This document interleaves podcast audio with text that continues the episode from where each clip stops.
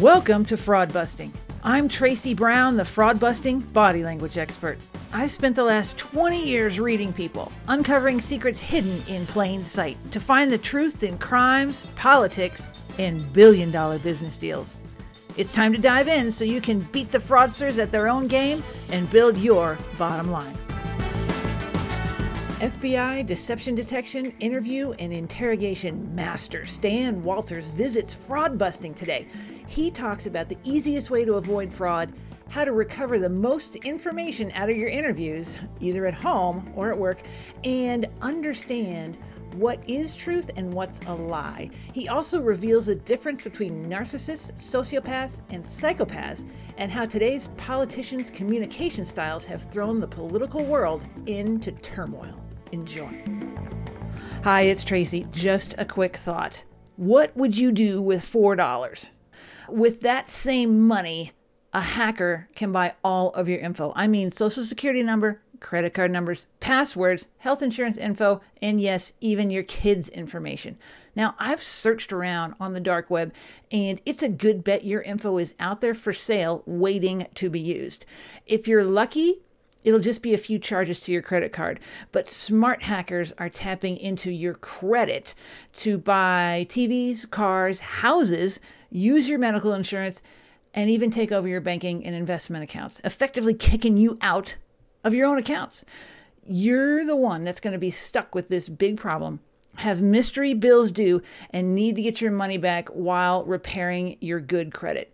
Now, the folks at ID Shield know this and have the solution. I've teamed up with them on their ID theft insurance. It's comprehensive, it's inexpensive, and it will let you rest easy. They will replace any money you lost, give you access to their team of licensed private investigators to do whatever it takes to repair your credit score. Yep, they'll do the heavy lifting and spend all the hours on the phone and the time it takes to restore your online reputation to pre-breach levels. You, your money, and your reputation are worth more than $4. Treat yourself like it. Go to fraud-busting.com/ID Shield to learn more and get covered today. It's fraud-busting.com/ID Shield. We'll see you on the protected side when you get there. Stan, thank you so much for coming to Fraud Busting. I'm really honored that you took the time to come on. Oh, it's a thrill. I enjoyed working with you. Glad you got to be in class with me. Has it been a year ago? It's been more than that. It's been like probably 2 years. We had a blast. Yeah, maybe more. So you are the lie guy, and just so everybody knows, Stan is one of the people who has helped me perfect and really dial in my lie detection body language skills, because that's mostly what I do with my time, and is tell people how to spot a liar, lies, fraud, and identity theft hidden in plain sight. And I tell people this story about your class because, you know, I've been to several of them, and yours was just, I think, the longest and definitely the best one that I went to. A couple things always happen in these classes is that I walk in and everyone looks at me because I don't have a gun. And I'm not wearing cargo pants. And so I always end up with a separate introduction from everybody else. But the first one I went to, which was actually with Stan Slowick, who I think you know, the Reed technique guy. And this is true, and it's embarrassing. They handed us a class list, and it had everyone's name on it and their job. And there was 5 guys in there, and their title was polygrapher. Right. And I'm sitting next to the only other woman in the class, because there's probably, 35 people in there, 2 women. I was one of them. And I kind of nudged her and I said, these guys have 5 wives and they're putting it on the class list. I'm like, what is the deal? And she goes, no, it's polygrapher. It's the polygraph guys. You're thinking polygamist. That's great. So anyway, yeah, I'm definitely, I just kind of hang out on the fringes of law enforcement and picking up their skills and putting them in business. So tell everyone, like, what do you do? Because you're the lie guy, but what does that really mean? Well, let's see, for almost 40 years now, I've been involved in training law enforcement in more critical skills that we're going to share today that I think our potential fraud victims, they can be investigators, they can be interrogators, and how they can use that skill to help protect themselves. When I train on interview and interrogation, the majority of the cases ever solved are through that initial interview of not only suspects, but a lot about victims and witnesses. And so I teach them, first of all, how to harvest that information from people that sometimes they have information they don't know is important. One of the cases, you were talking about sharing cases before we started. I was working homicide down in Alabama, and a woman had survived an attempt on her life by the killer. And long, complex story, the guy wound up killing 7 women over a bunch of states. And by miracle, he had her in her house. They were going to tow his car. And he got up and left to argue with the record driver. Oh. She locked the door. Okay. And when he tried to get back in, he's beating on the door. The neighbors called the cops. So I was asking about particular intimate activity that was involved. She had engaged this guy. And so I asked her a very intimate question about what was happening in the bedroom, which was key to his behavior.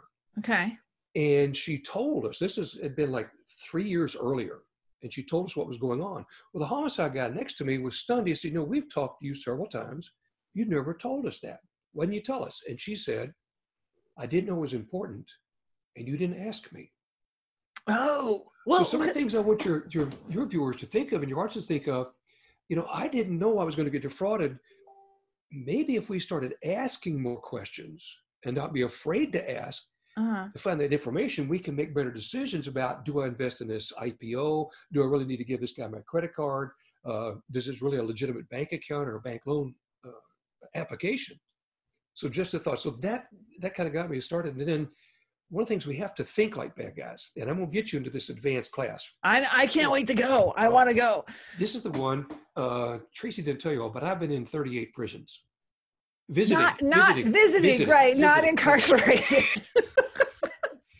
But I got an idea, who better to talk to about criminal activity like fraud than somebody who's done it? And I learned this from an old sergeant, economic crime sergeant. And he did counterfeit checks and he did identity theft, same things that you and I have worked on for years. Mm-hmm. And we had caught this guy, and he was defrauding banks and so forth. And we sat down with him and asked him, how do you do it? How do you pick out those people? Now, I want your folks that are listening to and watching to think about this. The guy said, I can walk into a bank and I can tell which teller is not paying attention, who's distracted, who's got their mind somewhere else. And that's the person that I picked to go to, because they're not engaged, they're not aware of their surroundings. So that's the one that I'll get. And then when they start to act like, I don't want to do this, or we can't give an account, he said, I start threatening a lawyer or lawsuit, or I get upset, and immediately they cave because they want to be complete customer service professionals, that they give up too much and they let their guard down. Oh, wow. So it's the same person who's not engaged that's going to cave really quick. Yeah, because they're overwhelmed with so much information. Uh-huh. And in the pattern that these guys use, and it's typical of all deceptive people, not only in identity theft and fraud, but in just in lying to us in general, the way they manipulate people. So I've been training law enforcement investigators how to get information from victims and witnesses. Mm-hmm. It's vital to move the case forward, but also how to understand, how did that subject, the bad guy, get to that point? What was part of his plan and his behavior? And if we go in an interview and look back and talk to those people, debrief them, we'll understand where our risk points are. So the prison business I've been is an advanced class, and I just, before you came on, I got an email from the Fifth Group Special Forces at Fort Bragg. I worked with them before. They want to do the whole 4-block series, the level 1, 2, 3, and 4, we go to prison. And yeah. We go to prison, they'll get to sit down, they're going to sit and interview inmates, and they have nothing about them. They don't know who they are or their background. And I want to see, can they find the right topics, ask the right questions about? Where's the bad guy vulnerable? And learn, how do you talk to a burglar? Well, how do you pick the houses? Now we can create prevention measures. How do you manage identity theft? Well, this is what I do to people. If we learn that, then we can protect ourselves. Oh, wow. Okay. So let's circle back to the bank teller who's not engaged. Right. Because I think because I've never thought about doing that when I walked into the bank. But I'm going to the bank today if they'll let me in, because we're just opening up here in Colorado, and other parts of the country are more open.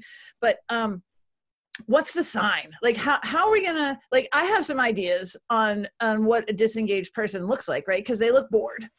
And like, they don't have a sparkle in their eye of any sort. But what's your tip on that? Well, you can see if they're distracted by a magazine, if they're distracted by the work, they're not looking up. I was a director of security bank, in fact, for 4 years, and I taught counterfeiting and fraud and so forth. And I always told our tellers, for example, you got a big line, and we want to be very customer service oriented. And you got 2 or 3 people, take a second, look back and said, I'm sorry, folks, we're a little busy, but I promise I will get to as quickly as I can. That does great things to confirm the customer, I have seen you. Bad guys don't want to be seen. Okay. All right. And so if I continue this open customer service, making eye contact, hey, hi, how are you doing? How are you doing today? And so forth. Like at Walmart and at Lowe's, if you get within a certain distance of their service personnel, they greet you. Well, that's a great customer service thing, but it's also very good of telling people, I'm aware you're here and what you're doing. We had a, okay. So it's simple things. Just a little simple, and it doesn't cost you anything. The simplest safety and security measures are procedural without spending a dime. Just a way to think. Had a, just remind me, had an advanced class in Fairfax, Virginia, and had a true kleptomaniac. Oh, okay. The person who really gets the arousal from boosting and stealing stuff from stores. And she said, there are days that you just don't feel it. It just doesn't give you that thrill that you want. You don't have it. Then other days, it just, you said you'd really get off on it. And it's because when you almost get caught, and you go all the clothes, you get rid of the dressing room, and the clerk comes over, ma'am, we can only take 3 or 4 items in or whatever, and to confront them and know that you've conned them, and then turn around and walk out of the store right after you confront them and walk out without the merchandise. She says, those are the great days. So now we know that behavior, we can prevent behavior. Okay. So you spent time seeing, you've learned how they do it, how they get there. So now you're making the customer aware, making the public aware, this is how somebody's going to come after my identity. This is how they will use me. So we build protections, crime prevention, risk management by teaching that sets of skills. Customer service, basic customer service will run off a lot of fraud. Okay. Oh yeah. So, okay. And so let's wait for your customer rating. Absolutely. So let's go back to, the basics of what you teach in your classes. Okay. Cause you have a technique that's just a little bit different, like a narrative based interview technique, right? Which is the same as interrogation. Tell us a little bit about that, how it works, why it's different, how people can use it to, cause really what we want to do is get to some kind of confession or avert some kind of behavior that is omnipresent. So talk about that for a little bit. There's 2 primary types. All interviewing falls into 2 primary forms. There's a narrative or information-based goal. Then there's accusatory guilt assumptive. Okay, and the guilt assumptive, a lot of times confirmation bias comes into play. That could be everything. Okay, it can be from gender, it could be appearance, it could be you or the boyfriend, the girlfriend has had a problem, and we immediately assume and we reverse engineer, maybe it's not the right word, but we decided, well, he's got to be guilty of something. Let me find it. Yeah. So we convince ourselves. So we've got a guy on the crime. I had an agency, we're talking about confirmation bias. And that's when you accuse a person. And if the answer doesn't give you what you want, you reject it because it doesn't fit your theory. So you need to flip the theory the other way. Ask for as much information as possible. Then what you start to include and what's missing. But the lieutenant from Unicall said, I have a problem with my guys with confirmation bias. And he said, I don't know how to explain it to him. And I said, asked him, said, watch the movie Midway. Lieutenant Commander Layton was in charge of intelligence in Hawaii before the attack on Pearl Harbor.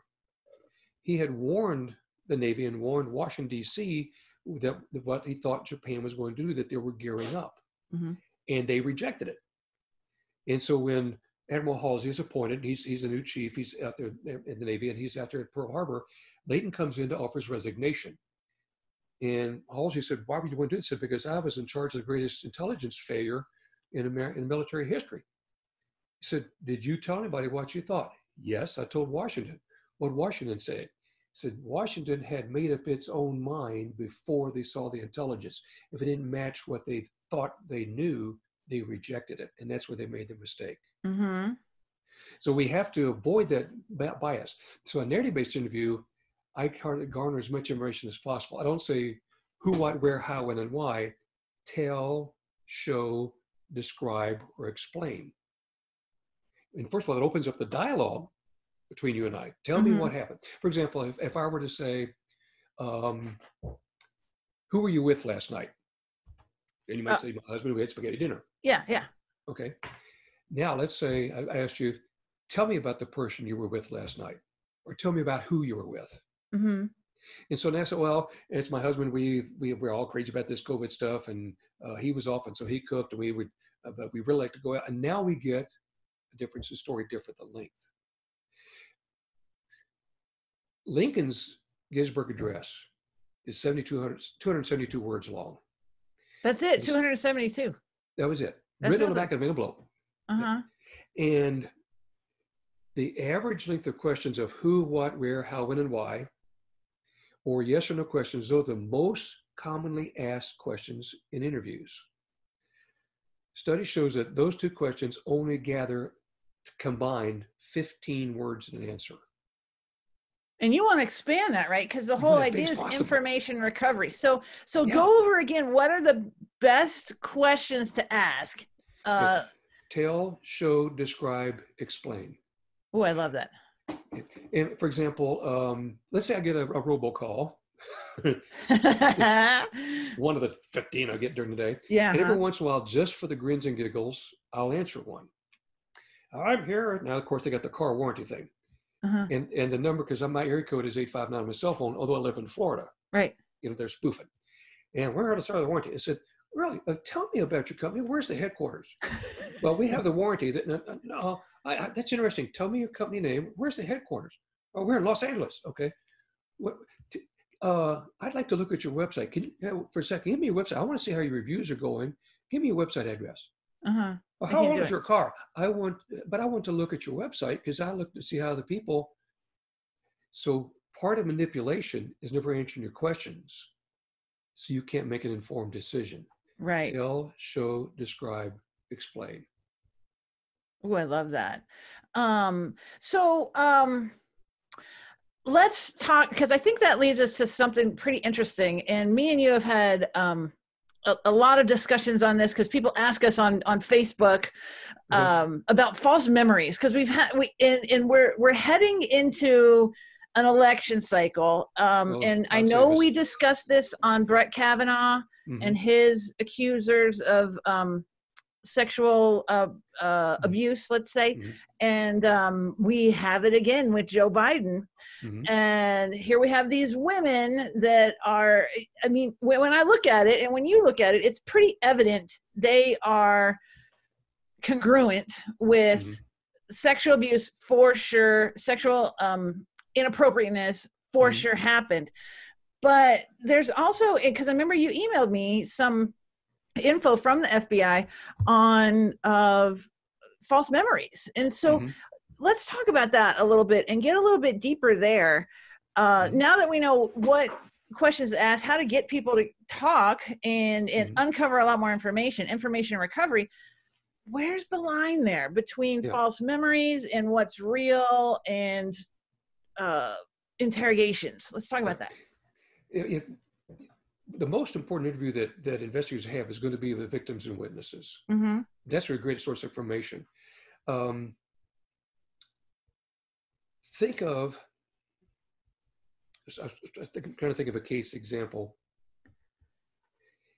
If I were to say, for example, let's say we had a robbery of the Dewdrop Inn.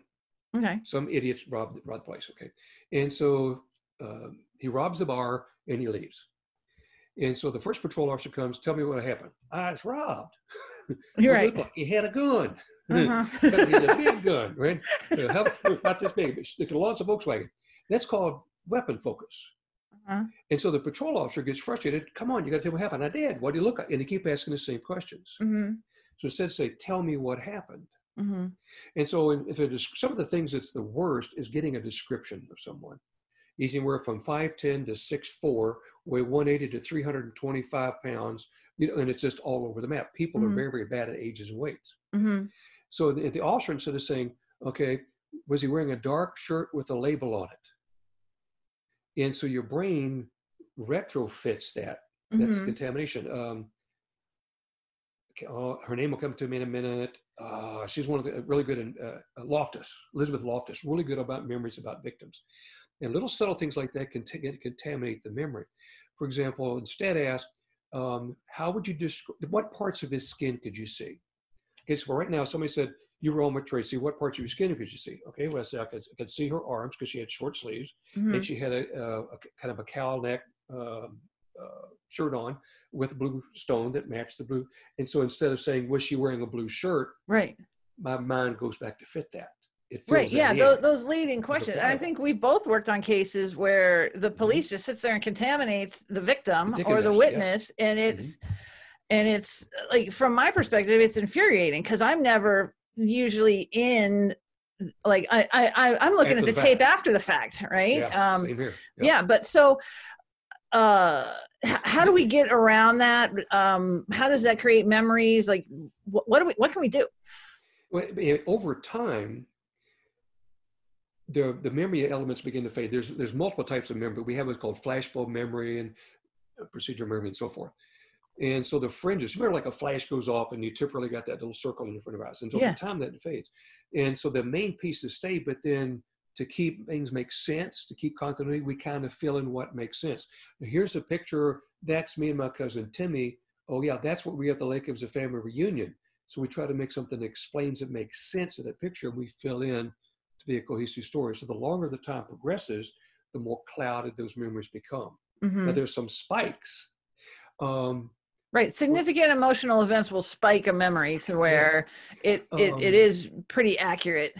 For one thing, for example, think of that spike and a momentous decision in a job interview, when you're hiring an employee, for example. Oh, I led the program to rewrite the policy on electronic data storage. Okay.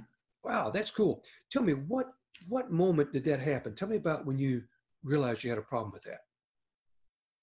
Because that's a main decision, right? And if they're going, well, they probably have just picked up somebody else's excuse. They just padded their resume. Oh, wow, for job interviews. Yeah, because, 40% of people lie in a material way on a job interview. Yeah, absolutely. Or on their resume somehow. So I think that's good. So say that question again so people can get it and write it down. Okay. That was awesome. For example, if you were to say to me, okay, I'm Christian. My dad was a Baptist minister. Okay. Uh-huh. Tell me about your conversion experience. That's something very important in my life, right? Mm-hmm. So I remember being 8 years old and my dad was a pastor and we talked about it a lot and he wanted to make sure that it was just not following kids, but I really understood the process, uh-huh. Before we went through that. So ask someone, example, with your husband, think at the time that the moment that you decided to get married and when you felt committed, this was going to happen.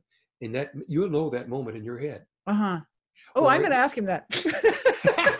Poor guy. Or when I made a decision to quit a job or I made a decision to start a project. Tell me about that moment when you made that decision. Where'd that genesis come from? When did it start that you made mm-hmm. this plan? Mm-hmm. And so when we look at a sequence with bad guys, they can tell us that moment. And I can see in their behavior in my interview, what were you doing before that? How did you get to this point? What was happening right before that? So my victim can tell me that. And then my suspect, when I'm debriefing them, I can pick out, going through reverse order, that distorted thinking, planning, preparation, event horizon event. Mm-hmm. Here's a good one to think of. You remember when you were on the stage at NSA and it was the Shark Tank. I do. And it's funny when you said peak moments, that's what I thought about. Now, for people who don't know me, I was asked or I got a chance to pitch to some of the sharks from the TV show Shark Tank at the National Speakers Association on the main stage. And presenting on the main stage is a career moment for any speaker. And there's 2,000 of people out there who, the best of the best, not only the best of the best, but the people who you need for referrals, people you have to see again.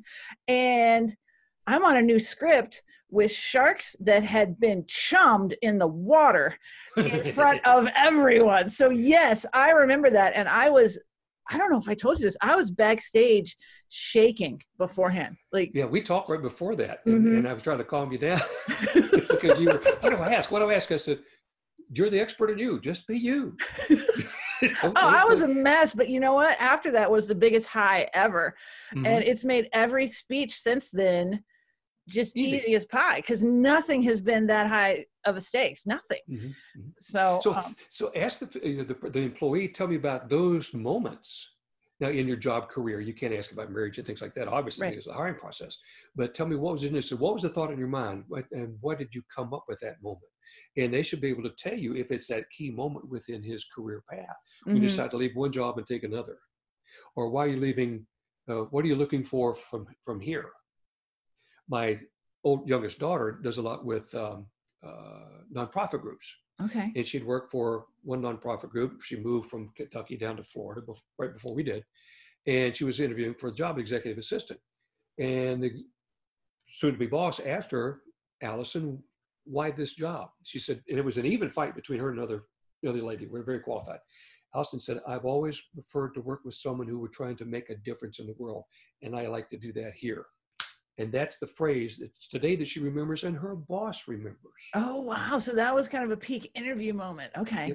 Now, when we got our new CEO, Mary Lou Peck. Right. Because you're on the board of NSA, National Speakers Association. You are making it happen. It's been a tough year. Yep. And I thank you for your service because I know what it's like. But that was one of the things I asked because I want to hear it from Mary Lou Peck. And I asked her, I said, you've had, you know, opportunities with other people, could have gone before. Why us? What'd she say? And that was that seminal moment. You could see the entire board. Not that they weren't, we already knew because of just her bearing and what she, her presentation that she was top drawer right off the bat. But she had went personal for that few moments and told us about her background and who she is and why she wanted to be here. And that's when I leaned over and talked to Casey Carpenter. I whispered, this is our new CEO. Before we voted. Did she know who you were before she went into the interview? No, she had no idea. She had not noticed. That was her first interview. So think of that moment. Ask more from the other person than you're giving. So I tell my interviewers, if you're asking, tell me, or show me, or describe, explain, that elicits a comment. If the answer is longer from the person than your question, then you're doing a good interview.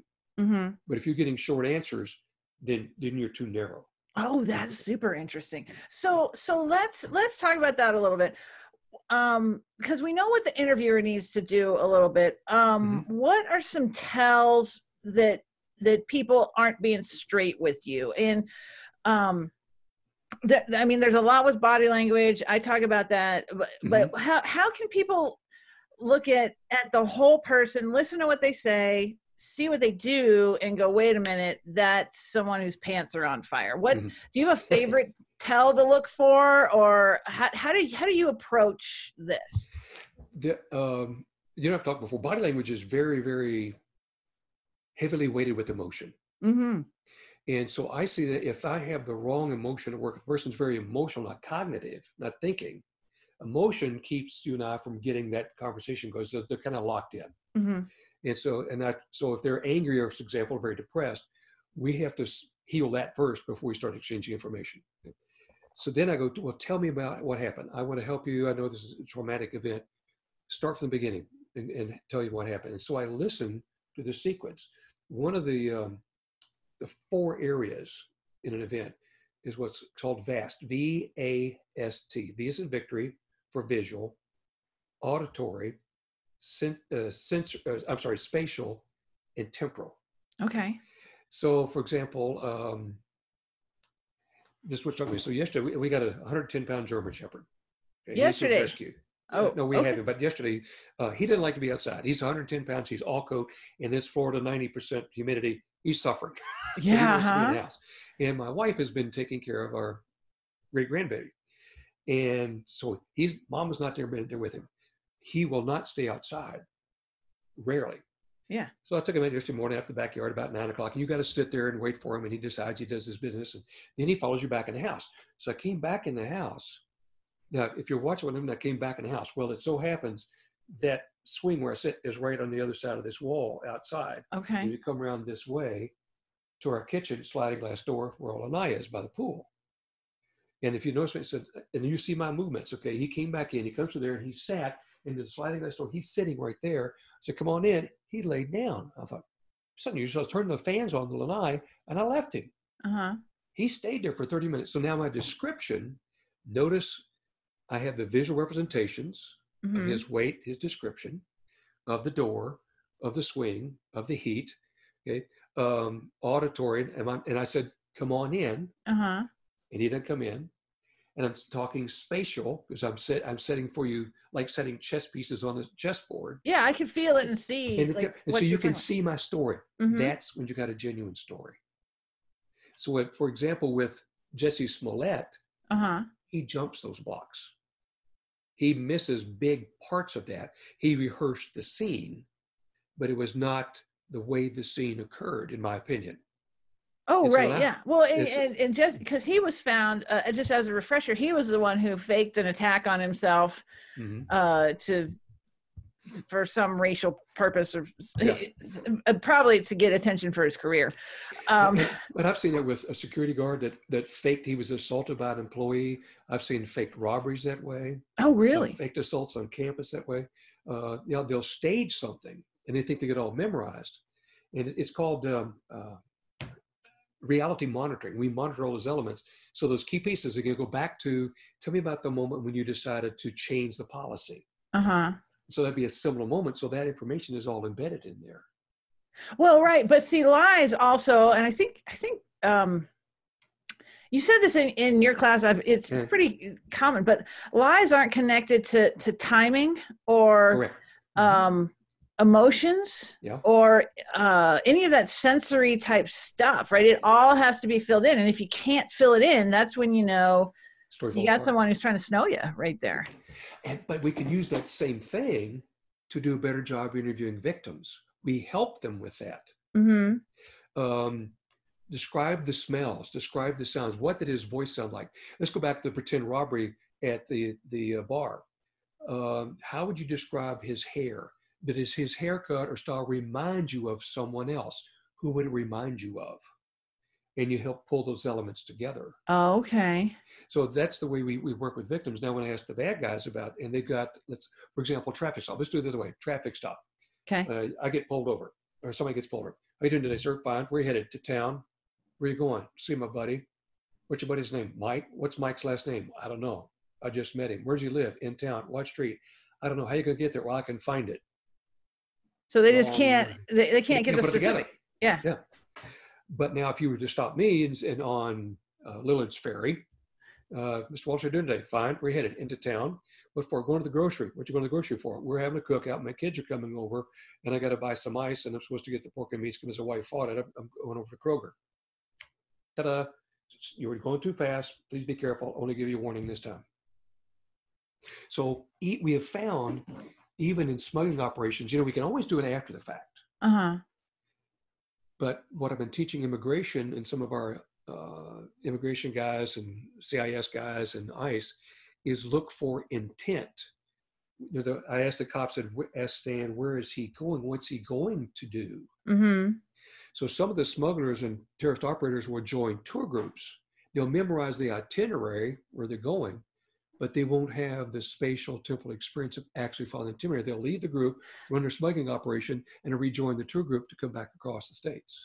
Oh, interesting. So now, where are these tours? Well, the one that I first saw this on was actually a tour in Jerusalem. Okay. Where guys had joined the tour and they disappeared. And then my wife and I went on a vacation with Trafalgar Tours, and there were some people that came over. They went in our group. They disappeared. But until the last day in Rome, when we got a flight to catch back, then they showed up again. But they never were, and it was a paid tour, everything, but they were nowhere to be seen. Uh-huh. So they were hiding in plain sight, as you explained, the liars. They're hiding right in plain sight, right in the middle of the tour group. And so good customs officers and immigration officers at the airport, Border Patrol, will catch those things. Because lying, if we talk about it, is extremely mentally heavy activity. Right. Very cognitive overload. That's why so many things fall off the plate. Yeah. Body language and even tone and pacing and you'll use different words because your brain is taking up so much space trying to remember the story and create it. Yeah. I was headed to a class in Columbus, Ohio. I was driving up I-75. And I think it was at exit 127. It was after the 4th of July weekend. And somebody left the gate open and all the idiots were out driving up I-75. I mean, it was a NASCAR race. Yeah, yeah. And I had regretted removing the 50 caliber machine gun from the front of my truck because I want to cut some cars and trucks now. So I thought, got plenty of time. I'm going to pull over here. I'm going to get me a Dr. Pepper and a Reese's cup. Uh-huh. I love Dr. Pepper. Oh my God. Dr. Pepper in a jar of peanut butter I can make across the Sahara Desert. But I was going to sit and relax a bit. Just chill out. There's no sense to stroke out on this. Uh-huh. Okay. And everybody's had this. Somebody come up to you at the grocery parking lot. Can I talk to you for a minute? And you go, here we go. Mm-hmm. This guy comes over and he motions for me to roll down my truck window at the rest stop. So I look in this mirror and I look in that mirror to see what's around me. Right. So I window down about this far. Tracy, he starts like this. He goes, this may sound funny, but this time it's the truth. That's the first words out of his mouth. This time it's the truth. Bing, there's one. Those are the two things. This might not sound right. And this time it's the truth. Oh, my God. So then he took a deep breath. He goes, me and my wife were coming up from Knoxville. We ran out of gas, and we didn't varsity and ran out of gas. So we're trying to find some gas. So the church having to get out of gas. We talked to state police. I mean, so I seen the gas tank. So, and we left the rest of them. My wife left her wallet, purse down in my wallet, in her purse. We didn't come. And he's going as fast as he can. Because it's a memorized story. Oh, yeah. So my brain's thinking, wait a minute. Knoxville is at exit 70, and I'm at 127. So that's 290 miles, and they're just now deciding they need gas. Wait a minute. When he left the restaurant, what's the last thing you do before you leave the restaurant? You pay for your food. But he said he and his wife, she left her purse, and his watch in her purse, they left it at the restaurant.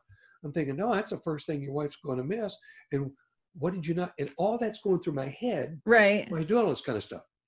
And it kept going. But now while he's doing this, I noticed he's moving out of my line of sight to here to my center post where I have to turn and see him. He wants money. He wants me to roll my window down and get out my wallet. What's he going to do? Grab the whole thing. He's going to rob me. Yeah. So I said, I'm sorry, so I don't have any cash. All I have is this thing from Smith & Wesson. I showed him my pistol. All the way across the parking lot. But when you break down, he's learning from his attempts to steal. Uh-huh. Somebody mentioned, well, have you talked to the church? They will give you money. So he added that part to his story. Then he said, well, the state police have got a safety patrol. They'll come and help you. We added that part. They couldn't come around. Well, if you're with your wife, does she have her wallet? So he kept modifying the story because he kept getting caught. Taking out all the excuses. And trying to take it away from him in the first place. Oh, man. So he ran. Was there anybody else with him? I didn't see anybody. No, he was across the truck lot, and I said, oh, Smith & Wesson took care of that one, didn't they? I guess so. Oh, all while you're drinking your Dr. Pepper. Okay. So, most interesting case you've worked on? I think the one that really set me a path on training that like you and I do, and we try to create an engaging, educational, motivating setup for students. And I thought if I want to talk to these guys, you have to be in their shoes, the police officers and homicide and all that. Mm-hmm. They had an opportunity to sit down in an interview with the American Hospital Security Association and interview the serial killer, Donald Harvey. Now, he'd already been caught.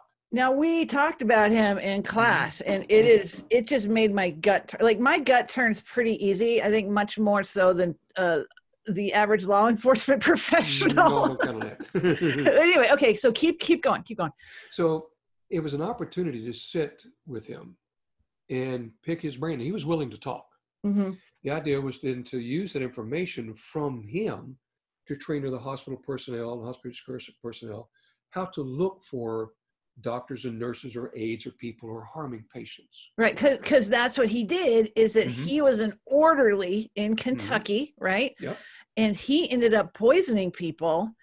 Or maybe you can describe it a little more, because it was gross. So he abused human beings sometimes 4, 5, and 6 times before finally taking their lives. So we know from that behavior, he would take them almost to death and revive them, take them to death and revive them. He only picked on people who couldn't talk, or who were invalid, or who had strokes, or who were Alzheimer's or dementia. He would also was doing that outside the hospital, because he got a pattern. He kept doing it on and on and on. But I wanted to be in that room with someone very evil. And I wanted to understand his thinking. And what helped me understand is the thinking of the bad guys. So now to use that in training for officers, here's things that we look for. You have to think like the bad guy if you were going to do it. I took 80 hours years ago at University of Louisville, Crime Prevention Institute. An example I use, think of your house right now. If you were locked out and your husband's away on a trip, there is one place you know that you would go, the easiest for you to break into your own house without making much damage. Bad guys know that same spot. Okay, interesting. All right, I'm trying to think. So my husband has this place locked down tight, so I don't know if I can. Good. I'd probably be sleeping in the backyard. Well, and so we have a big garage door, and we walk Dakota, German Shepherd, in the morning. Our block is exactly a half mile around. Okay. It's a stupid side note. So to keep from going nuts and to keep from gaining weight, I started walking. Okay. And so since February, I checked this the other day on my Apple Watch. Since mid-February, I have walked over 300 miles. Wow, Stan. That's a lot. About 3 miles a day, 21 miles a week. Figure that 15, 16, 18 weeks. That's, so anyway, when we go out, I told Hilda, be sure to put the garage door down before you leave. She says, why? Because there's plenty of places for somebody, if you leave that door open, to walk in and be sitting in there in the garage out of your viewpoint. And Dakota's a chicken. He's, bless his heart, he's been abused. He is not a guard dog. He is just a big couch cushion. Okay. And he's going to run. So he's not going to attack. But you have to think, if you were the bad guy, what would you do?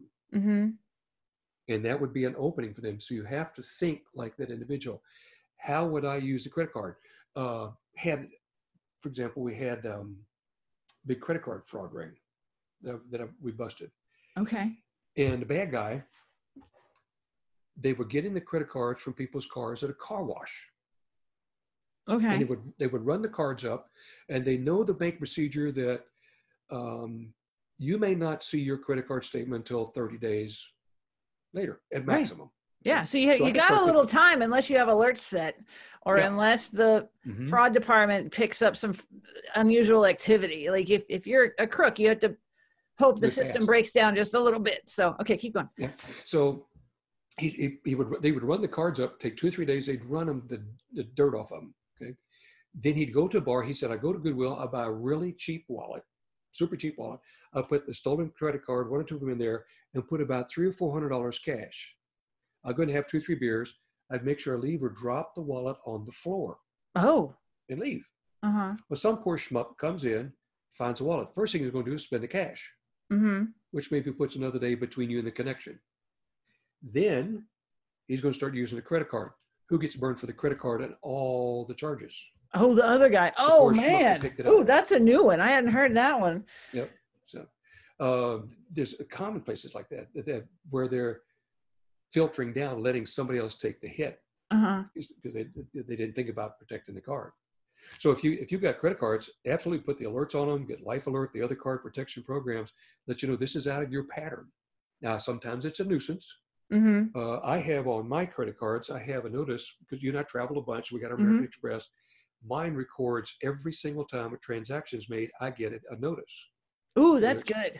Whether it's online, or whether I go to a gas station, or I just went to the grocery store to buy for cook dinner for my wife tonight.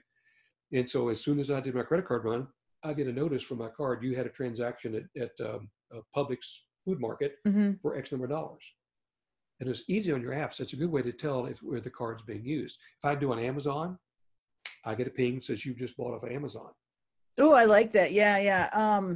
Because you know who I'm talking to, and we're partnering up a little bit, is ID Shield, and they and they will help put all that money back if the credit card company gets you on some technicality. But then if your credit gets hurt, you know what they'll do is they're the ones that will handle that all for you and put your credit back in place. And man, it's a nightmare. For $20-25 a month, man, that's an invaluable assurance right there. But yeah, the more we can set all those alerts that are just irritating.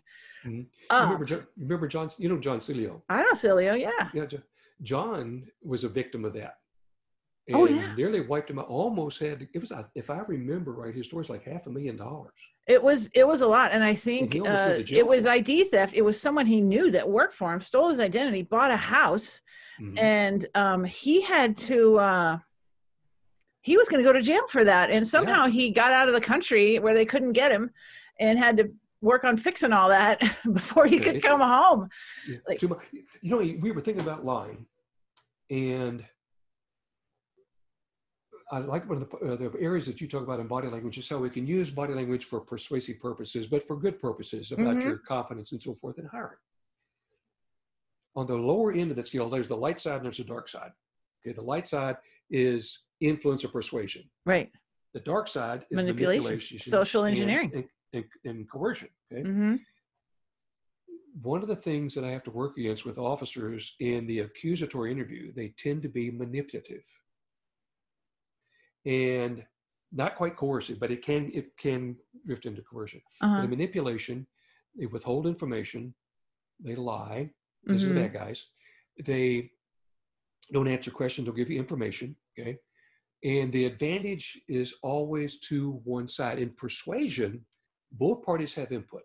Right. Both parties share influence. Both parties share influence is the tools that you use in persuasion. Okay. Influence is present. Persuasion is a vehicle that gets you to the end game. Yeah, the rhetoric. Well, the manipulation. Think about, in for example, a robocall. All the ways to manipulate you. So they deny you information. Okay. They use scarcity, which you and I use as a sales technique. Oh yeah, we use it in sales. 3 days only. Yeah, they use it in Ponzi schemes too. So this is just for a few people. Like this is authority figure. IRS. We just had a notice yesterday that came in here in Tampa, TECO, Tampa Electric Company, that somebody's calling, so they're Tampa Electric. Your bill is late. If you don't give me your credit card right now, we're going to shut your power off. Right. So it's just to play the old IRS schemes. And so, time limit, scarcity, authority figure, and you can identify them. The same thing happens when I work in banking and extortion cases. Oh. We have one extortion case. So you don't know who the caller is. The caller said they had our teller's mom. If she didn't give the next guy that came in the money, her mom would do it, and you have to do it in 10 minutes. Well, that happened. There was no way that I or the FBI could get to that branch in that 10 minutes because she had no way of identifying that. Right. And she had, and now if they got just enough information off the internet, they could convince you of that type of stuff. And so games and news, like if you have your child's name is Susan, so be careful about what are you posting on Facebook and your other social media, because that's engineered back from that. Oh yeah, because they pick you out, they target you. Hey, do you have a good zip code?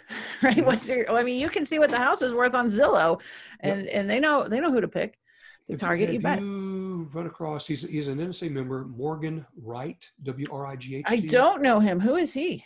Morgan Wright. Morgan has done work with the NSA, CIA, the other NSA, CIA, and the FBI and Secret Service. He is a computer cybersecurity expert. He's on all the major networks a lot.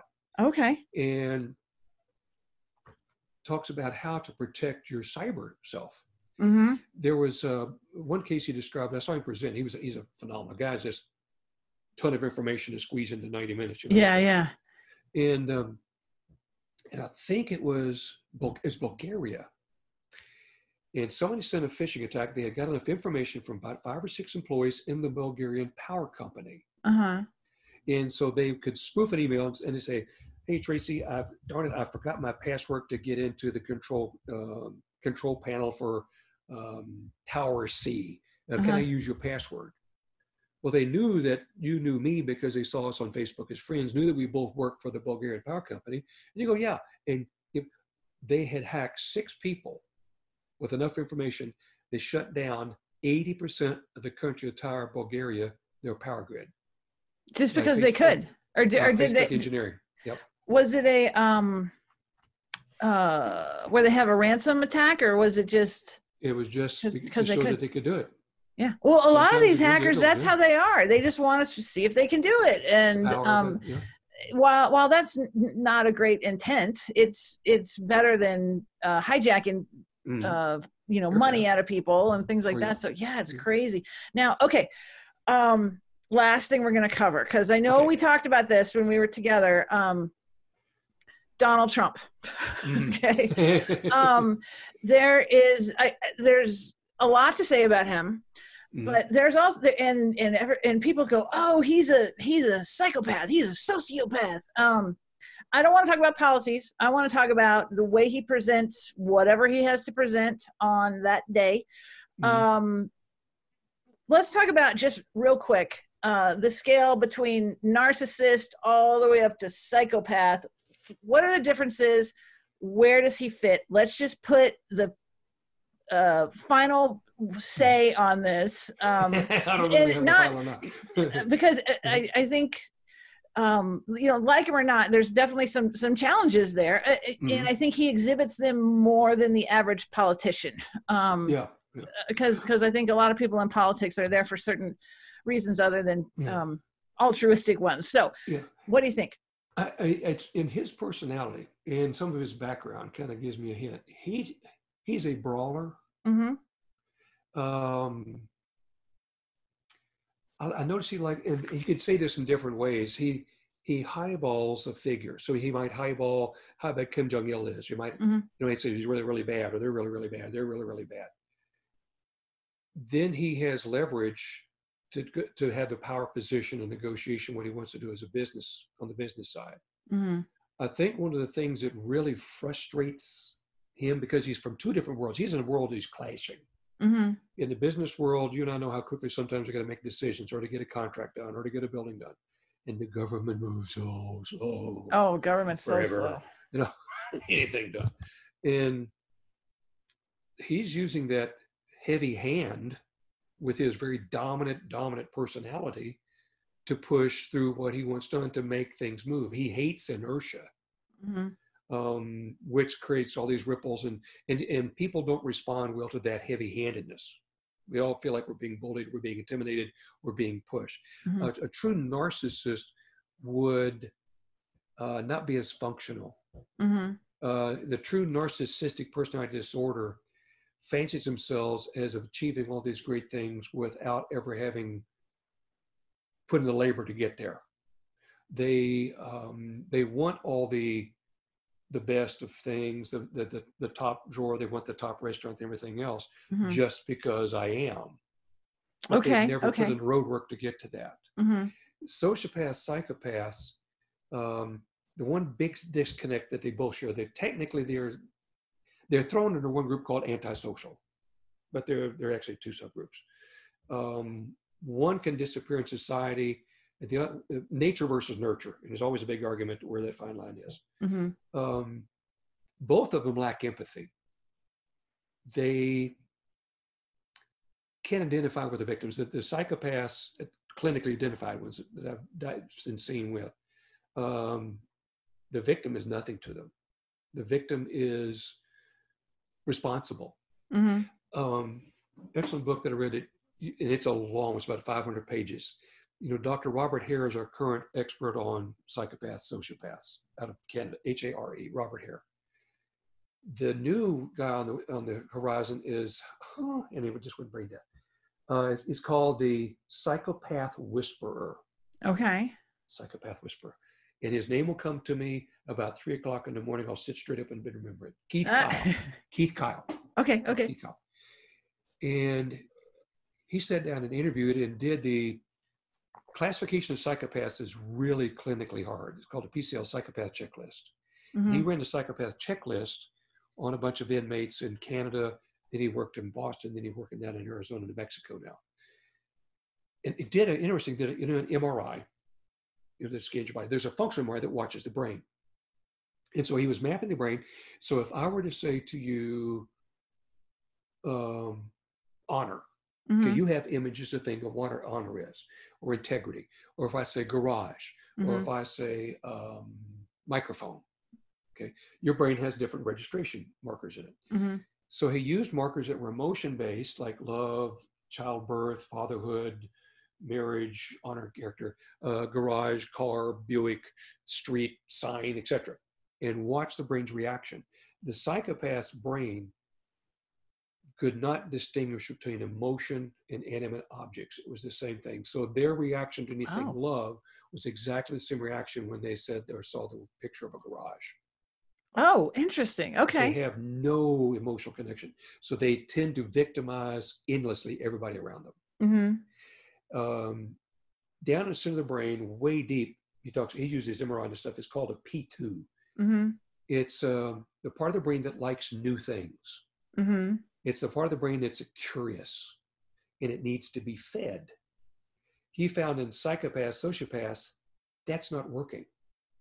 And so that need is not satisfied. Uh-huh. And so the reason it's so abusive and so violent and so aggressive is because they're looking for that stimulus that this thing doesn't respond to. So going back to what we're seeing with Trump, very, very sensory dominant, fast mm-hmm. talking. Yeah. Not a great speech maker in terms of his language skills. Mm-hmm. No. George Bush wasn't either, but Bill Clinton was great. Obama was great. Reagan was great. Tony Robbins is good. And, you know, Nito Cobain, gee whiz, the verbal skills. Mm-hmm. So his limited verbal skills, he makes up on the other side for his aggressive behavior. Mm-hmm. So his abruptness and brusqueness shuts people off. Mm-hmm. And to me, he could watch his Twitter and stuff. He could be better with his language. He could be better with his people skills. It's almost like a pattern in some ways. You know, get it done, get it done, get it done, get it done, get it done, get it done. Mm-hmm. And so he's just thrown the whole political arena into turmoil because of his constant driving. Where the Senate and Congress, everybody else wants things take time. Let's percolate on it. Right. So would you say he's on the scale? Not on the scale? What's your? Clinically, because from the layman's point of view, and having done a lot of study on it, all of us will test some mm-hmm. on psychopath, sociopath scale. Mm-hmm. And if I'm right, there's 32 markers. Okay. Everybody scores some. Okay. And there's a threshold of, and again, I have to go back and look, I think it's 20 or 24 where you really get into the horrific side. Mm-hmm. He may have more markers than the rest of us. But from my understanding, going back and looking at the analysis, he does not chart there. But then again, you're talking about a layman. Right. Yeah. I just thought it was real interesting coming up because I think he definitely has tendencies of a narcissist. But I think it's also real interesting what you said is that a true narcissist won't have done the work and just wants all the credit, can't focus. And so I think that's super interesting. And I think, you know, whatever side you're on, I think it's important to have a little bit of science behind mm-hmm.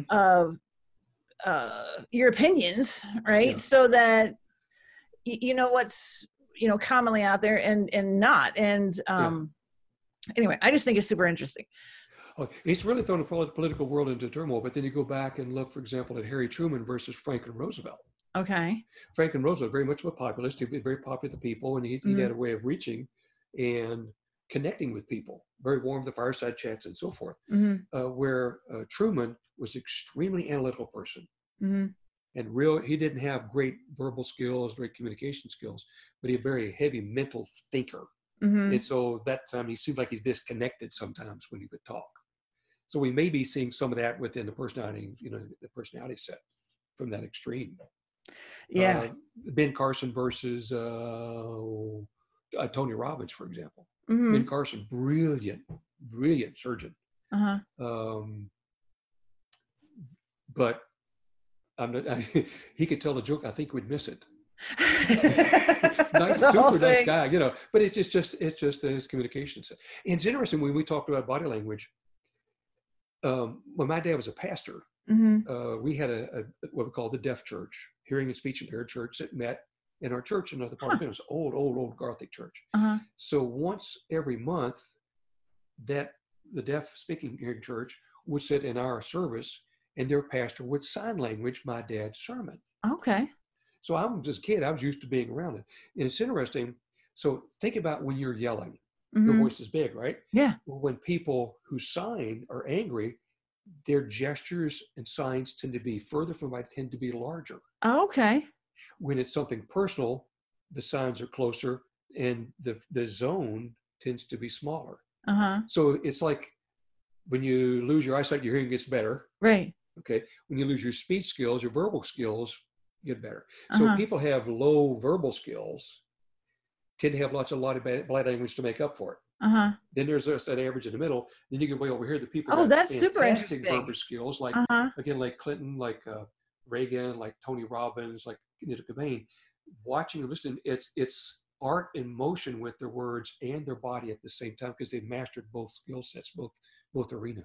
Oh, wow. Oh, okay. So, you know, it just gives us a little more to look for because, you know, one of the great things about the riots and the virus is that we haven't seen a lot of political commentary on TV. I think that is fantastic. While I don't want these other disasters to have happened. To get to that, have to do that way. It's old, but, you know, through everything we've talked about, I think we have more tools, you know, in our personal lives and to make better decisions for everything around there. So Stan, any last parting tips for people out there? How can people get a hold of you? Maybe get some of your, because you have a new online class. Yep. Maybe jump in one of your classes. Tell us all about that. Okay. You can find me at thelieguy.com. Mm-hmm. And the media gave me that title. Oh, I love that. And so as soon as, because I had, when AOL first started, I don't know what our screen name was. Uh-huh. I had an arson investigator in class. He said, when you get online, you can send me an email. Oh, it's an email. He said, well, you go to, he was fire guy, because there's an arson guy, fire guy at AOL.com. Uh-huh. So I got AOL a month later, and I'm thinking, screening, what's a screening? Oh, I need fire guy. Okay, so I put lie guy. Uh-huh. Well, as soon as I got picked up for an interview, somebody, oh, you're the lie guy. And I thought, that's a trademark. There you go. Oh, I love it. So thelieguy.com. Uh-huh. is where you can reach me. There's contact information there. If you've got questions, there's a contact page. Help yourself and give me a call. If you'd like to look at just some of the things that I teach, academy.thelieguy.com. And I have some online training courses anywhere from an hour up to 3 or 4 to 3 hour blocks. Tell you what, how about a free ebook? Oh, that'd be awesome. How do people get the free ebook? Okay, 60-page ebook. Mm-hmm. It's an overview of my course. Go to the website, thelieguy.com. If it's your first trip, wait for about 3 seconds and a pop-up will come up that you can sign up and get it. Or on that front page, go to store and you'll see it in the store and it's listed for price zero. Principles, Kinetic Interrogation, a basic guide. Oh, cool. And it goes through speech cues, body language cues, a free 60-page ebook that they're welcome to enjoy. Oh. And I've got a huge video channel with some of my media stuff and everything on it. YouTube.com/The Lie Guy, of course. Yes. About 145 videos up there, but some of them are very short, like 3 to 4 minutes long. So just a little tidbit, if you like to pick up on, or an idea. And they cover a few cases and a few of the media stories I've worked on have been on Zamora. Oh, I love, and you know, your information is so valuable, so relevant to everybody needs. And even when I watch your videos, I'm like, oh my gosh, this guy's just the master. So, well, thank you. So thank you for coming on. Thanks for inviting me. It's a blast. Much. Yeah. We'll have you back. We'll have you back when it's time. I'll take you to prison one day. Oh, then you have some real stories to tell. Perfect. Thanks for joining me. Make sure you subscribe to this podcast, rate and review it. I'll see you next time.